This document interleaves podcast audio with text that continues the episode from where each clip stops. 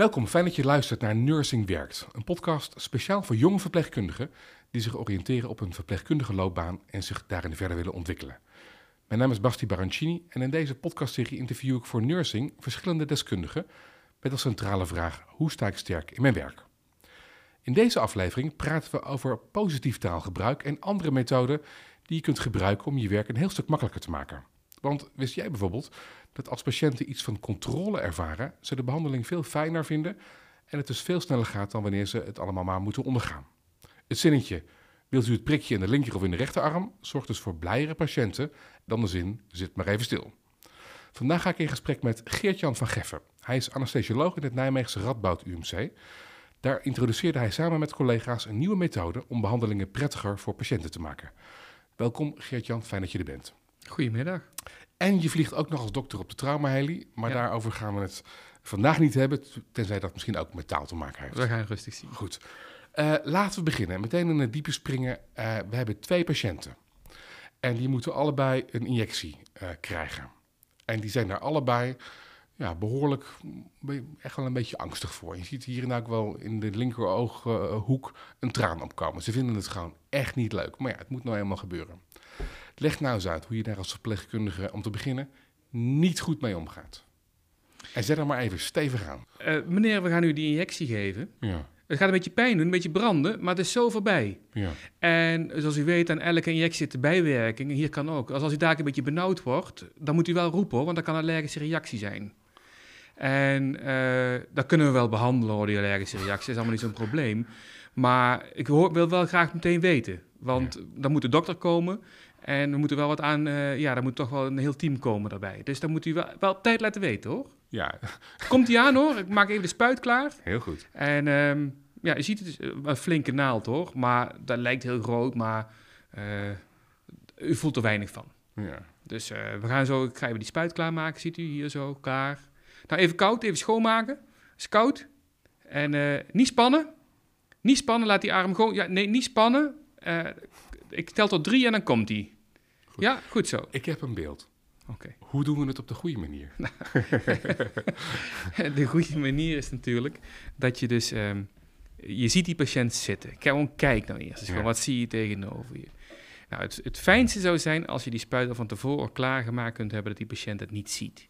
Want die spuit is al een negatieve suggestie.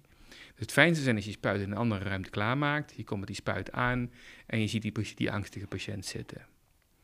Nou, dan vervolgens ga je kijken hoe heel hoe die patiënt zit. Die gaat tegenover zitten. Een klein beetje als die patiënt achterover geleund zit, weg van jou, ga je ook een klein beetje achterover zitten. Je pakt die spuit, je zegt tegen de patiënt, ik ga u zo dadelijk een injectie geven. U weet, dat is nodig, de dokter heeft het afgesproken, ik ga u zo dadelijk die injectie geven. Nou, vervolgens wacht je heel eventjes rustig, heeft u nog vragen?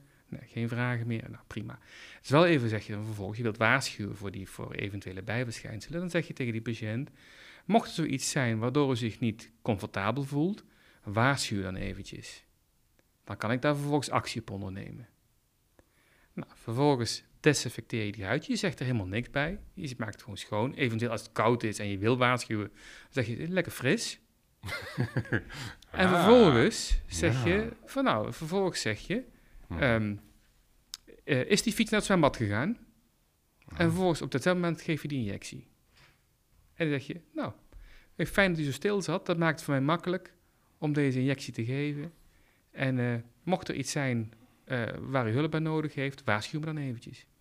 Wat zijn nou de resultaten van deze verschillende manieren van werken? Nou ja, het, als, als, je ziet als eerste, kijk, het, de, de atmosfeer in een werkomgeving verandert. Dat is al belangrijk. Op een operatiekamer ik werk, door het vermijden van negatieve suggesties verandert de sfeer. Want die negatieve, als je dat gaat toepassen, doe je het in het dagelijks taalgebruik. Dus je vermijdt ook die negatieve suggesties naar elkaar toe. Dus ik vind zelf dat de werksfeer verandert. Het wordt wat rustiger. Je praat minder. We gaan minder uitleggen. Een belangrijk iets in het hele verhaal is: geef de patiënt recht op zijn eigen ervaringen. Nivea. Niet invullen voor een ander. Hm. N-I-V-E-A. Niet invullen voor een ander. De sfeer verbetert, je legt minder uit. Leg minder uit. Wat is het effect op patiënten? Patiënten zijn over het algemeen rustiger en patiënten laten het makkelijker ondergaan. We hebben onderzoek gedaan bij kindjes hier in het ziekenhuis, bij kinderen. Daar hebben we bloedafnames gedaan. We hebben eerst de, de bloedafname bij kinderen. Daar hebben we eerst gewoon een nulmeting gedaan, waarbij we gedrag geobserveerd hebben. Dat heeft een onafhankelijke uh, onderzoeker gedaan. We hebben gevraagd naar angst en pijnbeleving door het kind. Angst en pijnbeleving zoals de ouder denkt dat het kind het beleefd heeft. Mhm. En we hebben de verpleegkundigen die de bloedafname gedaan gevraagd wat zij ervan vonden.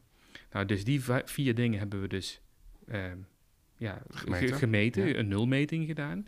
Vervolgens hebben we onze verpleegkundigen een scholing gegeven van een halve dag in deze technieken. En vervolgens hebben we dus weer opnieuw gemeten.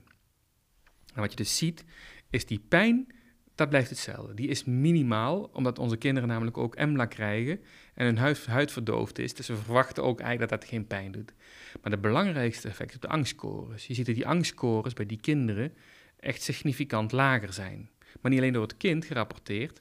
Het kind zelf, hè, met kinderangtscores zijn dat, gevalideerde angstschalen. Bij het kind is die, zijn die angstscores lager. Eh, de ouders rapporteren ook dat het kind minder angst heeft en de verpleegkundige rapporteert het ook. Uiteraard natuurlijk ook de onafhankelijke observator. Dus alle vier onafhankelijk van elkaar ehm, laten zien dat die angstscores minder zijn. Maar wat nog veel belangrijker is, of wat ik, wat ik zelf als anesthesioloog meten is weten, en psychologische vragenlijsten, ehm, Mhm. ja, daar, daar, dat vind ik nog altijd een klein beetje vaag. Maar we hadden niet verteld dat we ook gingen meten hoe lang de kinderen in de, in de, in de bloedafnameruimte waren. En we zien dus dat ze twee minuten korter, op een vijf, ze gaan voorheen zeven minuten, waren ze tijdens met die bloedafname bezig. En door simpel introduceren van een, eh, een andere gesprekstechniek, een andere benadering, gaat hij terug naar vijf minuten.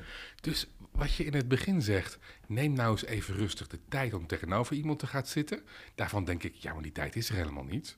En je zegt, dat, Uit- le- dat uit- levert je tijd op. Uiteindelijk bespaart die tijd. En dat komt ook uit alle internationale onderzoeken. Als je het gaat toepassen, je zegt minder, je bent rustiger. Uiteindelijk gaat het sneller, omdat de patiënt meer op zijn gemak is. Is minder in weerstand dus ook. Dus wil heeft, heeft minder...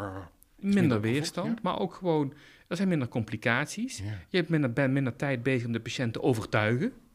Want het verloopt allemaal meer soepeler, de patiënt is meer meegaand. Kost toch Dus twee, het- twee, drie argumenten. Ja? Ja, dus het is, het, het is meer meegaand. En daardoor verloopt het hele proces uiteindelijk veel meer smooth en gentle.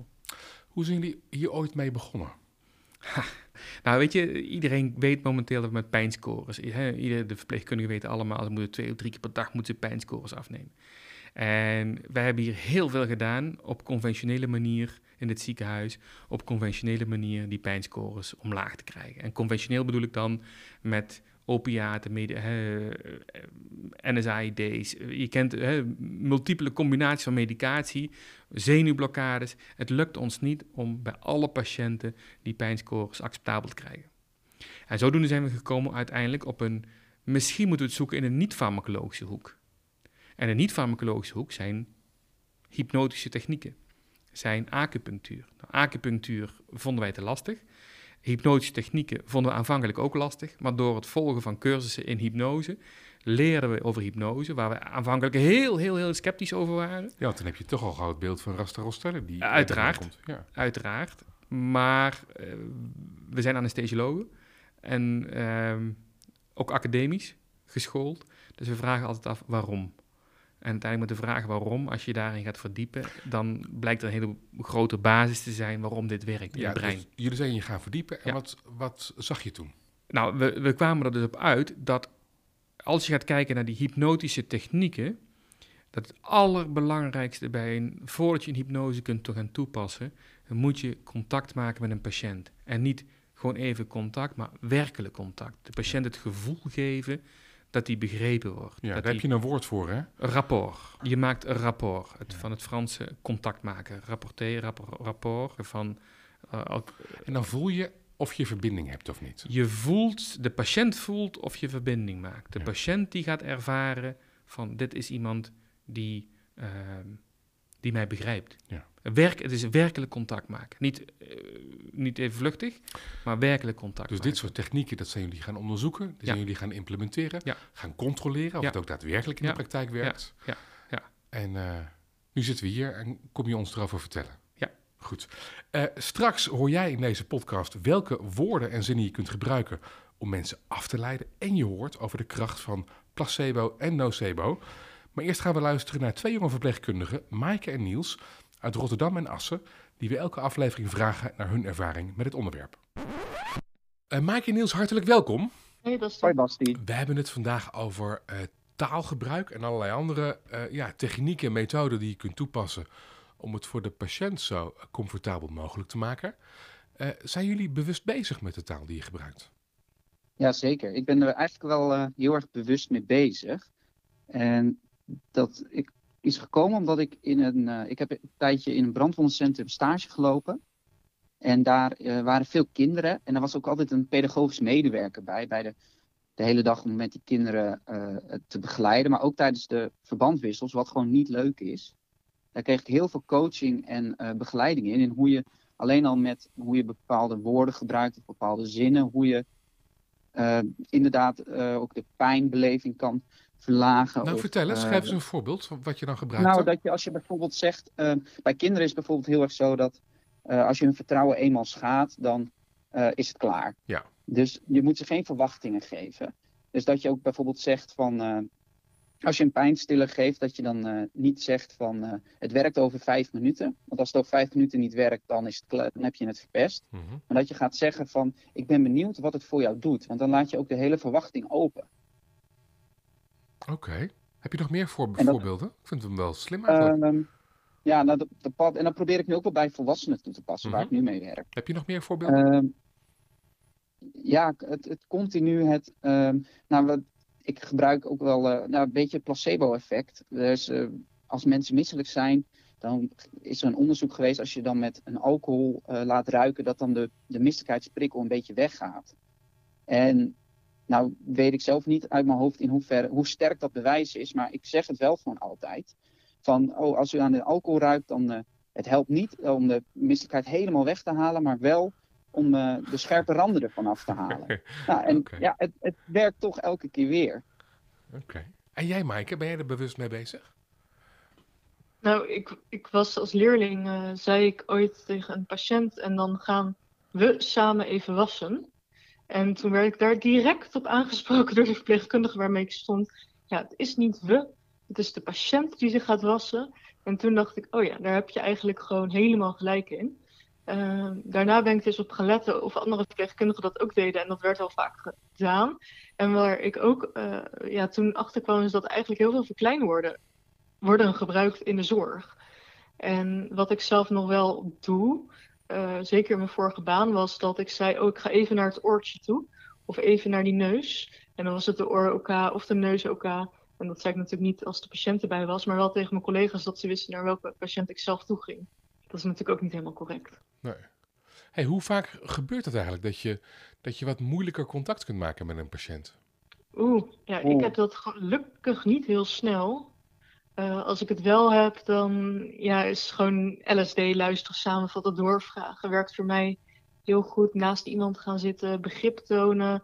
En ik denk dat als je menselijk bent en jezelf ook kwetsbaar opstelt, ook als verpleegkundige, dat je dan al snel meer bereikt. Ja, de mens uithangen in plaats van de professional.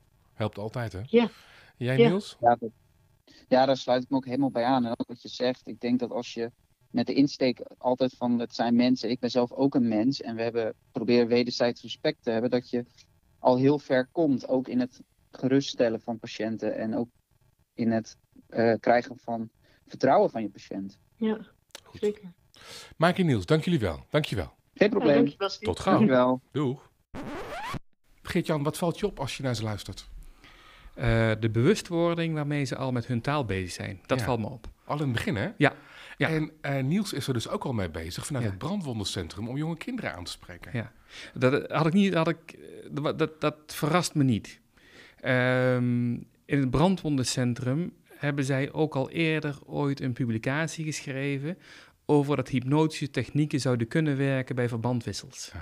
Eh, weliswaar een theoretische studie, maar het verbaast me niet dat ze in het brandwondencentrum daar al zo ver mee zijn. En ik denk dat ook de indicatie die ze daar hebben, eh, verbandwissels zijn mild pijnlijke ingrepen, eh, die doen het heel goed met, eh, met veranderend taalgebruik, laat ik het zo zeggen. Ja. Ja. En wat ik heel interessant vind in wat ze zeggen is... hun gewoon basisdingen als mens zijn en empathie hebben. Nou ja, daar raak je volgens mij de kern wat ze allebei zeggen, wat zowel Niels als, als Maaike zei. Vertrouwen en menselijkheid. Ik denk dat het twee toverwoorden zijn die uiteindelijk eh, eh, de essentie zou zijn van deze hele techniek. Het gaat terug naar weg van de lijstjescultuur, weg van het technisch taalgebruik, maar gewoon het menselijke, ehm, het menselijke terugbrengen, het, gewoon het, het, het, het contact, het menselijke empathische contact, denk ik. hey, die patiënt die komt hier binnen in een ziekenhuis en die staat dan eigenlijk gewoon onder hoogspanning, onder extreme stress, want er is iets wat bedreigd wordt, namelijk zijn of haar gezondheid. Is dat de reden, of is dat het moment waarop we aan de slag gaan? Ja, eh, eigenlijk is het ja. Uh, heel kort zegt ja. Want dit is de vraag, Ja. waarom doen we een- dit eigenlijk? Kijk, het is een patiëntreis, zeggen we altijd. De patiënt maakt een reis door het ziekenhuis heen. Ja. En komt eigenlijk verschillende mensen tegen. En eigenlijk is dat eerste contact is eigenlijk al belangrijk. Eigenlijk zouden vanaf beveiligingsbeambten tot aan eh, hoogleraar, professor, zouden deze technieken moeten beheersen. Omdat namelijk iedereen heeft zijn rol in, het hele, in deze patiëntenreis. Kijk, als die patiënt die zijn auto niet kwijt kan op de parkeerplaats, met de parkeerplaatsen vol staat, hiervoor aan de balie staat, want hij is te laat voor zijn afspraak, dan is die patiënt niet alleen gestrest omdat hij op tijd wil zijn voor zijn afspraak, maar ook nog omdat hij zijn auto niet kwijt kan raken. Nou, door hele simpele technieken zou die patiënt al... Waarom is het belangrijk dat een patiënt rustig aan een behandeling begint? En zonder al te veel stress en angst en Ja, je moet, kijk, het is, kijk, heel simpel. Als je vraagt wat aan de patiënt het grootste probleem is tijdens hun ziekenhuisopname, je vraagt gewoon achteraf aan mensen, nou, wat vond u nu het ergste tijdens hun ziekenhuisopname? Dan vindt 33% van de mensen vindt angst een groter probleem dan pijn, wat maar 17% zegt. Dus angst is het eigenlijk in feite het grootste probleem voor eh, patiënten. En waarom is voor ons als anesthesiologen of voor eigenlijk andere hulpverleners die angst nou weer zo van belang? Omdat namelijk angst is een voorspeller van pijn na de operatie. Hoe, hoe werkt dat? Dat heeft met het brein te maken en de verwerking van breinprikkels en dat Dus soort als zaken ik angstig een operatie inga, of angstig een behandeling inga, dan zal ik achteraf meer pijn ervaren. ervaart u achteraf meer pijn. En sterker nog, niet alleen de kans eh, op acute pijn, maar ook op de lange termijn dat je chronische pijn ontwikkelt.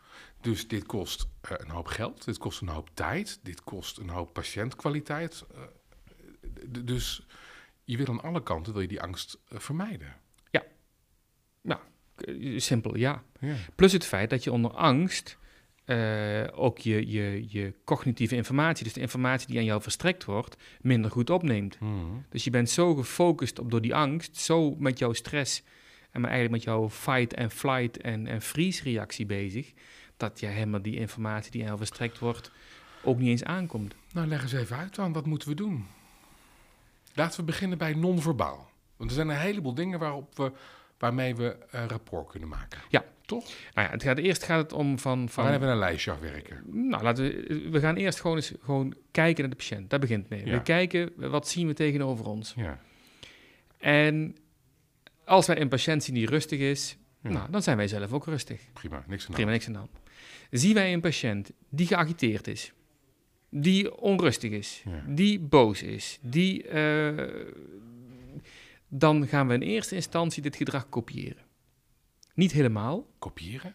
we gaan spiegelen. Ah, We gaan het gedrag spiegelen. de spiegelneuronen. De, De spiegelneuronen. Ja. We hebben in ons brein neuronen zitten die ons gedrag, ons non-verbale gedrag herkennen. Mhm. Wat we dus gaan doen, we gaan dus eigenlijk die patiënt het gevoel geven dat hij bij ons hoort. We gaan, hem- we gaan hem spiegelen. We gaan ongeveer, eh, niet helemaal correct, niet helemaal 100% hetzelfde, maar we gaan wel een klein beetje hetzelfde gedrag Een vertonen. beetje hoog in je energie zitten en een beetje met je nou ja, als die, patiënt, als die Ja. patiënt geagiteerd is, dan beginnen we ook gewoon... Ik zie dat u eh, boos bent. Ik snap het, dat u hebt zo lang moeten wachten. En vervolgens ga je je stem natuurlijk weer omlaag brengen, want je, je wilt niet dat je, dat je tegen elkaar opgaat. Maar vergelijk dat eens met thuis, wat er gebeurt. Als je ruzie thuis hebt met iemand en ieder allemaal zegt tegen jou... Doe nou maar rustig, jongen, doe nou maar rustig. Dan word je alleen maar bozer van. Ja. Nou, dat effect is het tegenovergestelde effect. Dus, Dus, wat je, je, gaat doet, eerst spiegelen. Dat je gaat stap eerst spiegelen, Ja. spiegelen. En dat doe je eigenlijk niet naapen, vergeet het. Het is geen naapen. Hè? Het is ongeveer dezelfde, dezelfde houding. Maar je kunt ook met je taal spiegelen. Je kunt als je iemand in zijn taalgebruik. Als iemand heel snel praat, ga jij ook sneller praten.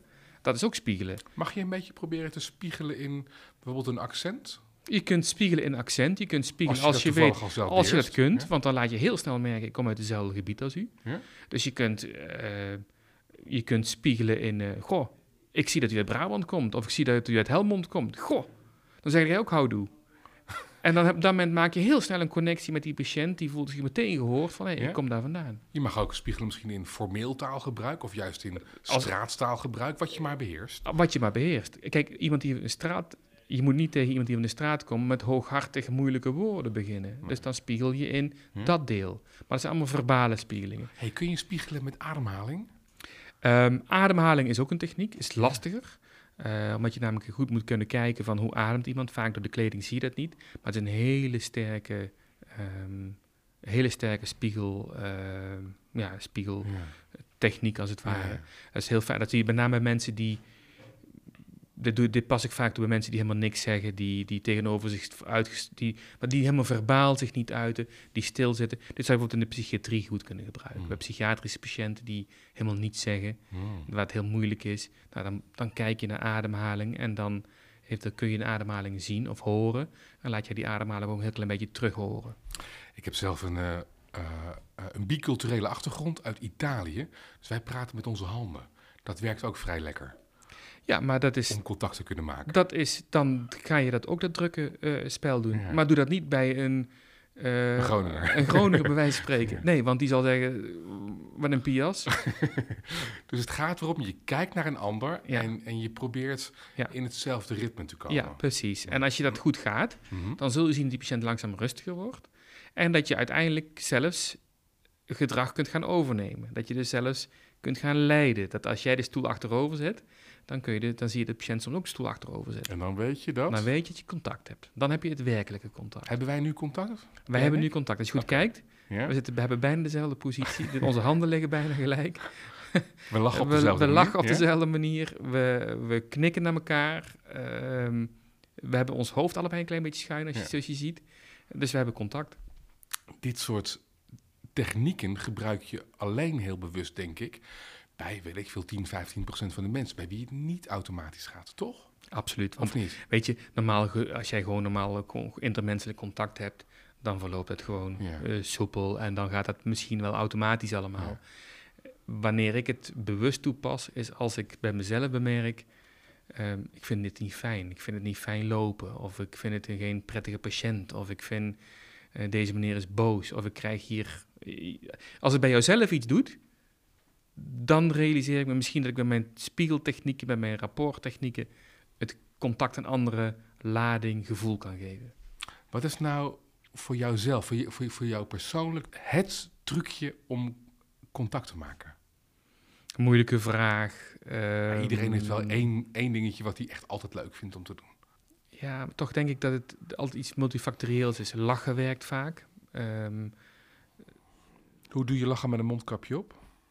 eh, de oogspieren zijn heel belangrijk. Mhm. Als wij lachen, echt lachen, dan lachen wij met onze oogspieren en niet met onze mond. Dus eigenlijk zijn de oogspieren.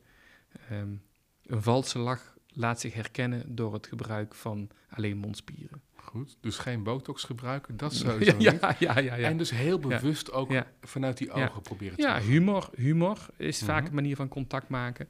Eh, aansluiten met, het, met een, eh, een geografische plaats of een locatie. Dat zijn allemaal verbale methodes.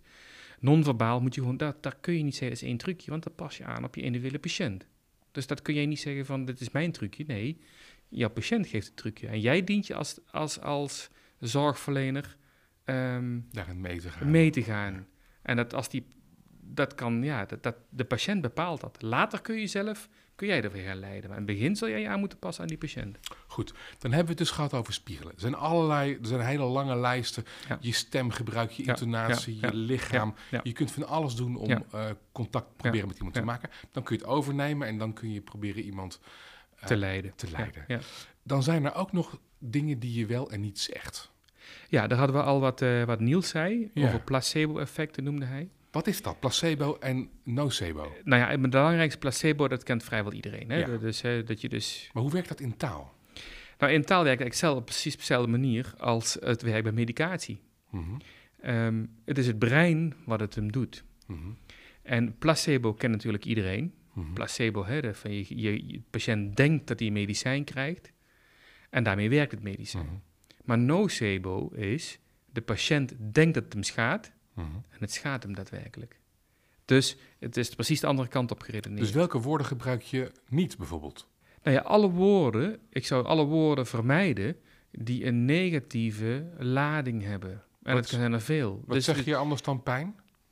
Ehm, kijk, puiting is een uiting van een emotie. Maar eh, Als je, ik het, als je het woord pijn wil vermijden, wat, wat, wat zeg je dan? comfortabel.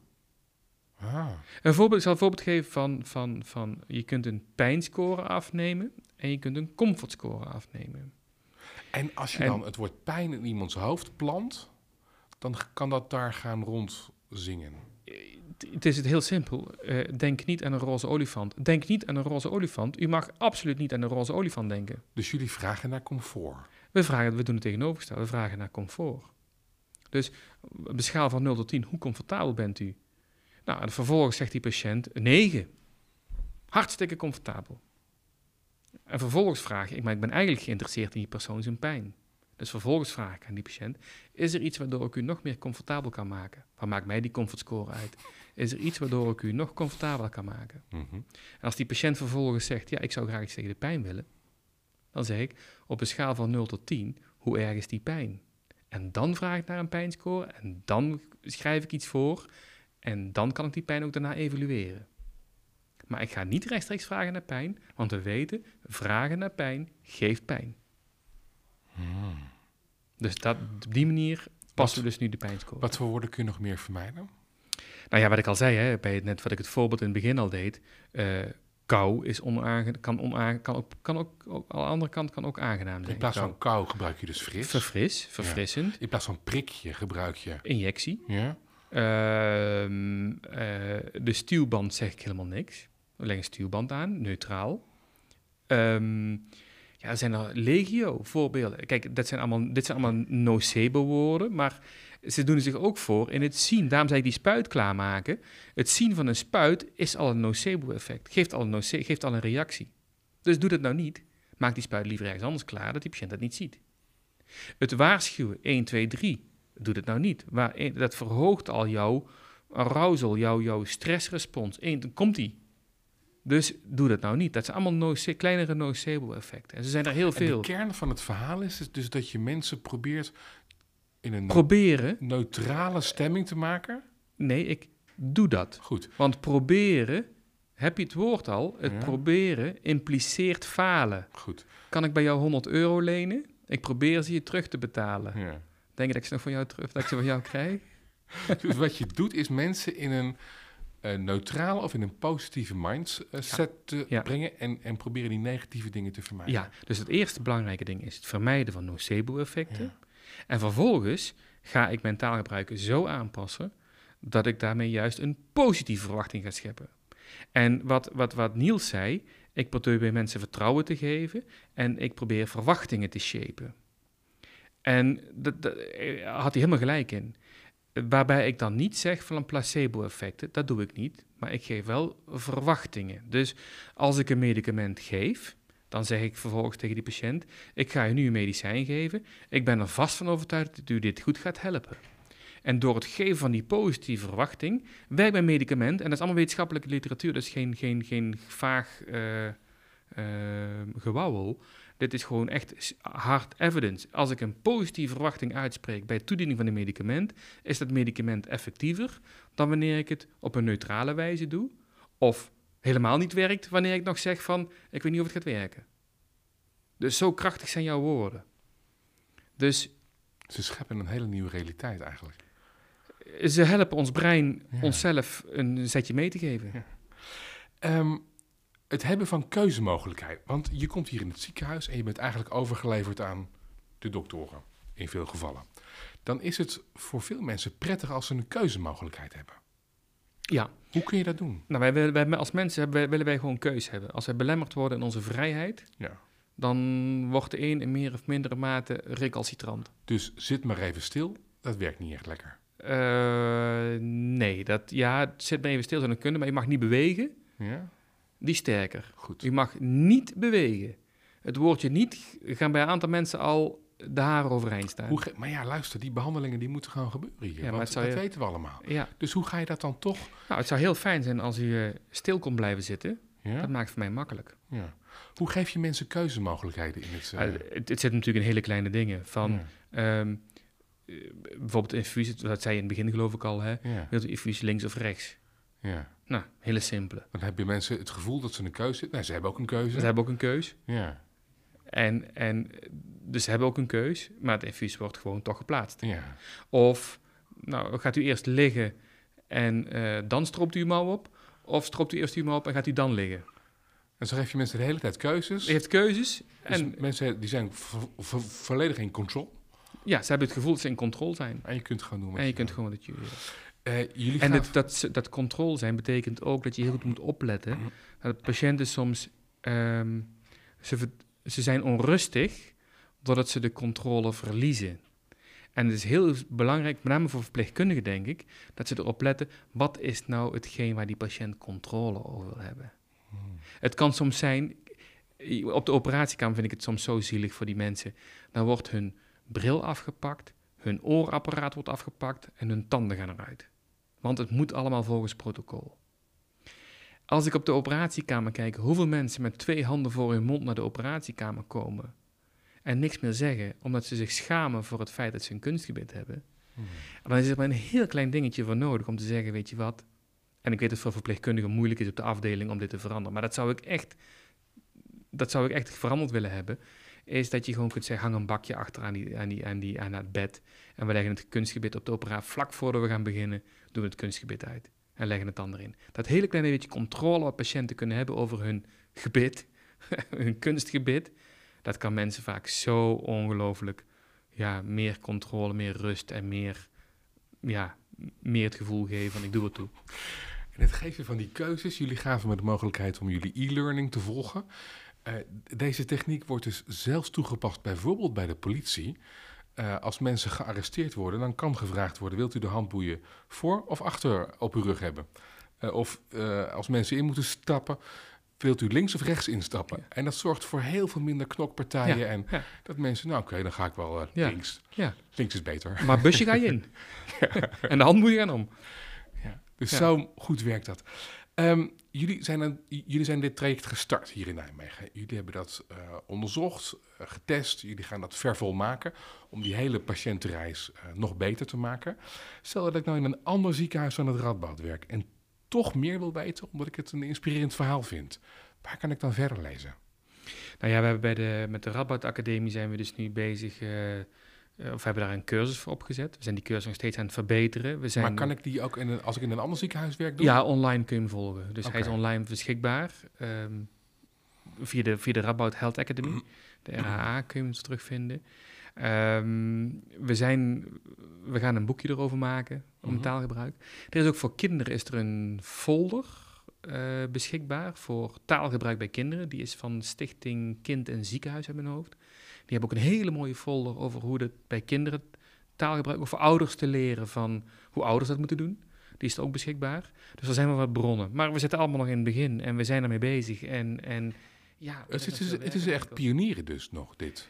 Het is een, nou ja, in pionieren, het hypnotisch taalgebruik, het, het gebruik van dit soort technieken is al heel oud. Binnen de geneeskunde is het eigenlijk eh, nieuw. Ja. Waar wij met name veel tijd aan moeten besteden, of willen besteden, is het waar ligt het bewijs? We hebben natuurlijk met hier in een academisch ziekenhuis met allemaal hele kritische eh, verpleegkundigen, kritische artsen. Waar komt dat vandaan en wie zegt dat en waarom is dat? Eh, die vraag waarom proberen we bij alles wat we beweren, proberen we ook een wetenschappelijke onderbouwing bij te geven. Daar komt het vandaan. Dus dat kost tijd. Geert-Jan van Geffen, dankjewel. Graag gedaan. en eh, veel succes met het eh, taalgebruik. Dankjewel. En jij, dankjewel voor het luisteren naar deze aflevering over taalgebruik uit de podcastserie Nursing Werkt. Wil je meer afleveringen luisteren? Abonneer je dan op deze podcast in je favoriete podcast-app of kijk op nursing.nl slash podcasts. Nursing heeft verpleegkundigen trouwens nog veel meer te bieden. Ga voor nieuws, verdiepende vakinformatie en congressen naar nursing.nl.